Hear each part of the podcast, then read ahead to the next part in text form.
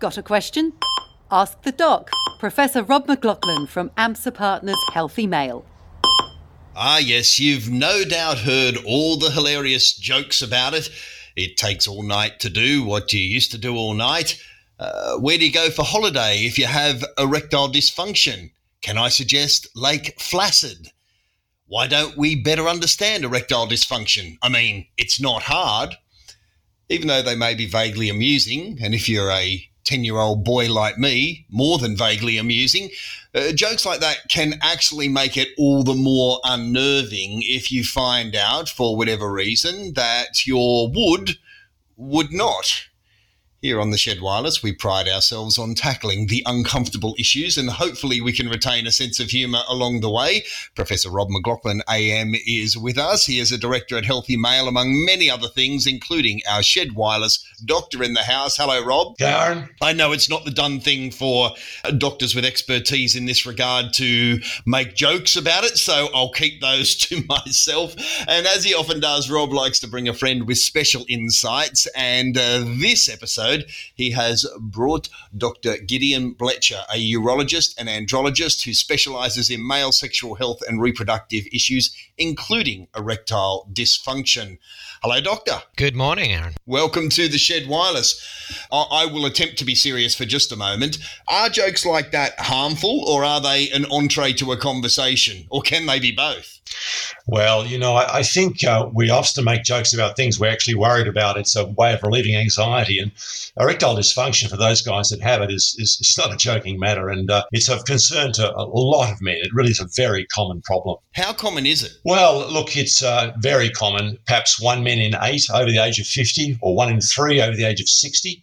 I mean, this is large amounts of the population, and they often worry about this to themselves, think about it, wonder what they can do, and it's a bit awkward sometimes to bring it up, and they look for anonymity, perhaps in some. Uh, finding out about it, they go, to Google and go down some rabbit hole on Google. Whereas, in fact, uh, there's a lot of good news that can be gotten and help that be, can be gotten from their local doctor and from specialists such as Gideon. So, you know, this is it's really a good news story for a common problem. Gideon, the phrase erectile dysfunction gets sprayed about a fair bit. What does it mean? Because I've seen it interpreted as a few different things. Really, at the end of the day, it's it's an inability to be able to attain or maintain an erection that's of enough strength sufficient for sexual purposes, and uh, that can obviously be uh, pretty broad for, for each individual man without diving too deep too quick, I'm sure that there are plenty of 25 year olds that have found themselves unable to dance on command, as it were. What's the difference between that and some sort of chronic erectile dysfunction problem that one needs to start worrying about? Well, I think you've highlighted on the fact that erectile dysfunction can certainly affect younger guys. It's not just a problem of older men. Usually, uh, it's going to be more common for younger guys to have a cause that's related to how they're feeling about their erections and their confidence in their sex lives. So there's a lot of you know psychology and anxiety at play, uh, often in the younger guy. Uh, but nonetheless, they're still suffering from erection problems if they can't get it up uh, in a persistent way and it's troubling them and their partner. That's erectile dysfunction. Uh, in the older guy, uh, it's just probably going to be some other causes, but an anxiety or um, psychological component is still amazingly common. Yeah, so Rob, let's look into that then. How much is it the pure anatomy that is the problem, as anatomy is a problem in a whole range of areas as we age? How much is uh, the piece of anatomy between the ears in play when it comes to erectile dysfunction? Well, you see, everything has to work together. You have to have the nerves and blood vessel function in the penis to allow it to occur, but your head also has to be in the right place, to, you know, in the right mood and, and situation. So the two things work hand in hand. But for many older men, particularly those with chronic disease, there's a lot of uh, organic or structural problem with the anatomy. And really, what you're dealing with in, within the penis itself is a complicated system of blood vessels and nerves that allow basically relaxation of blood lakes within the penis to allow it to sort of swell, and then a special mechanism which traps the blood there. It stops the blood coming out through the veins. So basically, it's an entrapment situation which arises upon relaxation of blood vessels and normal blood vessel function. Uh, and you know, the, the issue here is that an erection really is in a way, nature's blood vessel function test. It's telling you that the blood vessels in the body, the lining of those blood vessels is healthy and functional and able to do what it's supposed to do. And so some people regard it as a sort of canary in the coal mine for your vascular health. So that, uh, you know, if a man develops erectile dysfunction, it is a, a, red flag that there might be issues in other blood vessels in the body, heart, brain, whatever. And it's a, it's a flag that they need to not just think about the erection problem and get that sorted, and perhaps some treatments, which we'll get onto shortly, but also look at their general health, look at their vascular risk factors. Uh, and so it could have a lot more implication than just the, the sex life that they've come along with should something go wrong, if you can't perform on command, that's often when the anxiety and the brain aspect comes in and you can get into a really negative feedback loop. You're you're worried about it because it can't happen and then it can't happen because you're worried about it and then you're worried about it because it can't happen, right? and it's one of those things where the harder you try to think it through to make it happen, the less likely it's going to be. It really is something where you need to be not worried, not concerned, not concentrating on it. You're quite right. Some guys who notice their erections are beginning to get weaker or they become concerned that it might be be losing that ability. We'll focus on that during the sex act or in the in the warm up to it, and it becomes a self fulfilling prophecy. And so you need to break that that cycle of negativity Gideon, if somebody finds themselves in that situation, and as we've just heard, it's pretty much an interaction between the psychological and the physical. Uh, but if somebody is starting to find themselves in that sort of situation, what options are available? I guess the first thing that pops to mind is the legendary blue pill, Viagra, and its various other incarnations. Where, first of all, does it fit in the whole system? I think the first thing to do is to to man up about it and um, and get some help. I mean, you know, we, we, we don't need to be embarrassed about uh, these sorts of problems anymore. Uh, and uh, I think that's the that's really the most important first step. Guys should get out and go and speak to somebody, whether it's their partner, whether it's their GP, whether it's another health professional. I think that's the first major step. And as Rob was alluding to, yes, there are a variety of other medical aspects which do need to be touched on because, uh, much like prostate cancer, when men might have some urine symptoms and get really concerned that they might have a cancer the same kind of thing applies to erection problems. You may have an erection issue, but there might be something else more important or uh, equally important, let's say, going on elsewhere within mm. the body. And then it's a matter of having that discussion, usually with your GP or with a specialist who works with men in the erectile dysfunction uh, world, to talk about what treatment options there may be. And certainly something like a, a, a tablet may be a very reasonable first step pardon my ignorance on this, is Viagra, I'll call it that, even though it's a brand name, it's what everybody knows it as. Is Viagra a prescription or can you just go and get it over the counter? Yeah, it's prescription in Australia, but that's fairly easy to, to get, and it came off patent some years ago as well. So it's it's not uh, particularly expensive either. As now some of the other medications in its class are also coming off patent. So that used to be one of the big barriers, just the, the expense of the things. But now they're they're much more affordable if we follow the recommendation that you say, and bear in mind, listeners, think of what Rob just said. If you're a 60 year old bloke and there's two other 60 year old blokes in the waiting room as well, there's a fair chance one of you is experiencing it. So you're not going to shock your doctor by lobbing in and mentioning it, are you, Rob? No, you're not. In fact, look, the local doctors are well aware of the situation now, and I think it uh, it's, it's pretty standard protocol now. A, a guy comes in with erectile dysfunction, they're going to have that issue addressed along what you've been talking about with Viagra and the like, but they're going to have their blood pressure checked, they're going to have their cholesterol checked, they're going to have their diabetes checked, they're going to have their smoking history checked, they're going to have a, a mental health check to be, you know, relationship issues are going to crop up. All those things have to be addressed to give the proper balanced care that the man might need. Remember, you know, if you do come along with erectile dysfunction and lo and behold, you've got diabetes, well, there's a whole lot of things that's going to have to flow from that. And I think it's also important to say to men if these things do crop up at that at that uh, consultation. Now, if you do something about it now, it's not going to get any worse. You're going to be able to put the brakes on this deterioration. You're going to improve your blood vessel health. So not, not only will you uh, have treatment now to hopefully restore your sexual happiness, but you'll also embark upon uh, treatments that'll prevent it getting any worse. So there has to be some optimism in that. And Aaron, before I forget, there's one thing I really must say because it really doves into this well. Don't go to the web on this issue because the web is full of real rabbit holes, commercially driven people, importation of unproven drugs from overseas. Uh, there have been some really bad health, health outcomes from people trying to self medicate and self manage this. This is so easily done through your local doctor. As Gideon says, it's now much cheaper than it ever was before, and all the other benefits of a holistic care will come to you. So please don't go down a rabbit hole on the web. That actually speaks to one of the things that I wanted to raise. You use the term sexual happiness. We've also moved to a point on the medical side as well, where actually sexual happiness, a high functioning relationship, whatever that looks like physically, really matters as a quality of life issue. That is now recognized. No one's going to roll their eyes because you want to have a boner. No, no, no. All these things really are so pivotal to our to our emotional state and our review of the world, and you you've got to get everything uh, happening Gideon, I come to a specialist, perhaps somebody like yourself. Uh, we've been down the Viagra route. That's not necessarily achieving what we'd hoped that it would.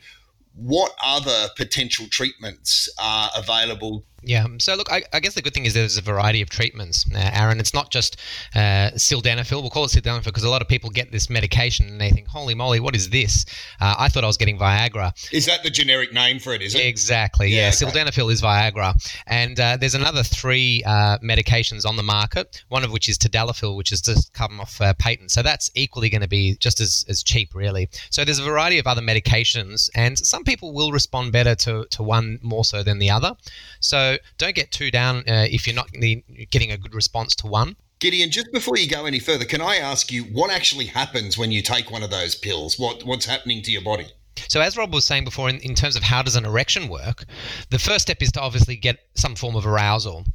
And then what happens is you get chemical changes happening in the penis such that it opens up blood vessels. So the arteries are the little blood vessels that take blood from the heart towards the rest of the body. And what you need initially is an opening up, an increase in the inflow of the blood of the penis and along then subsequently with a, a, a, reduction of the outflow. So if you imagine a bathtub, you're turning on the taps full pelt, off they go. But then also what you then start to do is you start to block off the drain. And then all of a sudden you're getting a lot more fluid uh, in that bathtub, and that's that's what how you get an erection. Now Viagra or sildenafil, any of those other tablets, they simply work by opening up the blood vessels so to increase the uh, the blood flow within the penis. One of the things I find men will will say that I took the the Cialis or the Viagra or whatever and uh, waited for the erection to happen.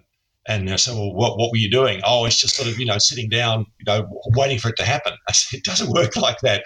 I say these things things only happen in the right context, in the right mindset. you have to be trying to undertake sexual activity. I sometimes joke, look, you know, if you took a, a Cialis and filled in your, you know, your tax, you will not get an erection. you know, your, your head's not in the right place. What about if you're an accountant? yeah, well, yeah. Speak for yourself, Rob. You don't know what I do on a Saturday night. You've got other sorts of problems. Another point. The point is that these things work in conjunction with the brain. Uh, that's the point I just wanted to make, and they have to be taken the right way. So you don't tank up on alcohol before you do it. That's not going to make it work any better. Make it make it like worse. I mean, there are ways to take it properly. The timing it's quite technical to get it right, and make sure you get it right before you say it doesn't work. Can we just elaborate on that? And I don't mind who's better to take this, but I'll be transparent. I haven't experienced it, and so uh, sort of the cliche or the you know the street corner talk is that you take it and then you could hang a towel off it, and you need to find somebody to share that with. How exactly does it work? I think it's important to to remember what Rob said is that you've got to get in the mood. There is no point taking these tablets and walking down uh, to the supermarket. That, that's what you hear. That oh my god, don't do that, or you'll be in this extremely compromised position. But it, it doesn't really work that way. Well, look, I mean, for guys who've got erectile dysfunction, no. I mean, for a younger guy, if they're if they're doing something, uh, you know, you hear about these contexts of, of, of, stag do's and so on, people trying to use medications in that way. Obviously, there, there's a there's a world of problems that can ensue from that. Um, so a guy like that's more likely to get a sort of a bit more of a spontaneous erection. But for men who've actually got erectile dysfunction, uh, if you take these medications, you need to get in the mood. And there's also really important administration instructions that you know Rob and myself and, and a good GP would go through because if you just take it with your dinner, that may affect how the medication works. Timing is important as well. What happens if I don't respond to these medications? What's the next step, Gideon? Well, I, I guess in, in, in the medical literature, it usually looks quite stepwise. Like you do step one, then step two, then if that fails, step three, and then four. But the reality is, is that you kind of need to think about a variety of treatment options all up front, and that starts at what we were talking about before by lifestyle changes, weight loss, and so on. When men lose weight, that can actually improve their erectile function, believe it or not. And it can also improve their sensitivity to these medications that we've just been discussing. So looking at those aspects is one is one sort of uh, facet. Uh, but things like uh, a penile ring. Uh, a penile ring is simply a, um, a rubber or silicon type constriction band which is placed on the base of the penis, and that can hold blood in the penis and that can be used in conjunction with tablets. Uh, a vacuum erectile device, uh, many men may have seen these uh, somewhere on the web or something like that, uh, and they're a very simple device which is used uh, to basically um, create a vacuum and blood then uh, heads down into the penis, and that can be used as well in conjunction with a, a, penile ring.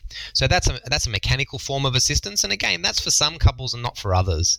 It might be great for a couple who uh, have had a long-standing sexual history and are very trusting, and maybe have had uh, some time playing with sex toys in the past. But it might not be so great for a single bloke who's out there uh, trying to land himself a, a, partner for the first time and meets them in the bedroom with this device. So, different strokes for different folks. Uh, there are other alternatives like uh, injections, and although it sounds awful, and I get a lot of guys who come and see me in the rooms, and I mention that word, and they sort of say, Gideon, you serious? An injection into your penis? And the reality is they're really small needles and they work really, really well. And some guys absolutely love them and have been on them for many, many years. And they're a really good way of getting a, a quite um, strong erection, uh, particularly if you uh, fail or don't uh, agree with the medications or vacuum devices that I've um, just mentioned before. And are they cause and effect? For example, do I get that on a Friday if I want to go out Friday night, or are they something that I get and it improves function for three months, as it were? Yeah, I, I wish that was the case. Um, right. With the injections, it's uh, when you want it, you use it. Much like the uh, the pill, uh, you have to use it on the day that you want it. Okay. So it's a it's a one off. Um, and then finally, I guess you know, when, when all of those things don't really work, uh, the option of surgery comes into play. And uh, penile implants are a really good option for men who aren't responding for all those other treatments. Uh, they, although they're not a natural erection, uh, men have really good reported uh, satisfaction rates from these devices.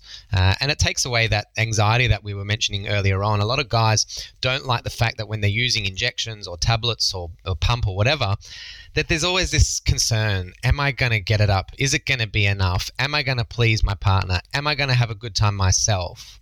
So, a lot of those things need to be addressed. So, along with using a penile implant or a pump or whatever, even if guys don't necessarily have uh, an anxiety component as their main cause for erectile dysfunction, part of the management will often involve a sexologist or a psychosexual counselor. And these are psychologists who train in sexual interactions and relationships and are really vital and helpful uh, to help guys um, be guided through this process of trying to you know optimize their sexual health and that brings me back to that initial point that rob was saying don't go on the web why don't I advise guys to just get help on the web with sort of fairly faceless uh, interactions with uh, certain medical businesses which just prescribe drugs? Well, I don't think that's healthy because all of a sudden you've excluded that initial let's talk about the smoking, let's talk about exercise, let's talk about all those other aspects of your of your health. That's gone. You don't get the opportunity to have those things addressed and discussed. You don't get the opportunity to discuss your concerns about your self esteem and your relationship. You don't get the opportunity to maybe have a referral to a, a, psychosexual counselor for those issues, which is really, really helpful in conjunction with the other treatments that we've discussed. Fascinating. And Rob, as we've discussed when it comes to some of the prostate problems in previous episodes, there are ways to find sexual fulfillment beyond pure penile penetration as well, aren't there? Assuming everything else fails, then maybe creativity is going to get you home. Yes, yes, yeah, very much like that. In fact, you know, the, the people who had the prostate surgery who really have got a, a lot of damage to the, the nerves that are involved in this process, they're going to struggle uh, with with these uh, more basic treatments that Gideon's been talking about, and the alternatives to a happy sex life might not necessarily be through a through a penile erection. That's just a reality for some guys. But look, for the majority of the, the men, these 60 year olds we've been talking about, the, I think the important thing to remember is that you know, ED is very common. Yeah, there's a good news uh, story that most of the treatments work for most of the men quite readily. There's no drama around these discussions. The GP is well versed in this. Uh, so it shouldn't be a barrier to asking for help. And you may also pick up conditions which would really otherwise have gone unnoticed and, and untreated, and they could really lead to a longer and better life. So I, I really think most of this ED story is, is, a good news story. Can I just chime in there, Rob? You know, I, I think that that point's really uh, quite crucial about you know how do you how do you engage with the GP? You know, I mean, a, a, lot of guys will come and see me, and by the time they've seen me, they've had this problem for, you know, two or three years. And I just open the conversation. I say, look, how are you feeling about the erections? It looks like you've been uh, struggling with them for a little bit of time before you've come and uh, seen someone. And this emotional outburst, all of a sudden a tear, like, oh my goodness, you know, this hmm. stuff has been pent hmm. up for hmm. years. And it's a big deal. It's a quality of life issue. That's three really crappy years having this on your mind, right? Yeah, absolutely. The GP education programs now are well aware of the such strong association. So mm, the, the good ones will actually bring it up and as part of a general review, they might say, "Look, Brian, I've been seeing you about you know ten years now with the diabetes. A lot of guys in your circumstance begin to have troubles in this area. Is that a problem for you?" Yes, they say, and away they go. So facilitating the question from the from the local doctor's point of view is also very important. You can almost guarantee that you know a guy that's had diabetes for 10 or 15 or 20 years is going to have some form of erectile dysfunction. And if you if you don't know about it, you just haven't asked him about it, and he or he hasn't asked you about it. So somebody has to somebody has to break the water there.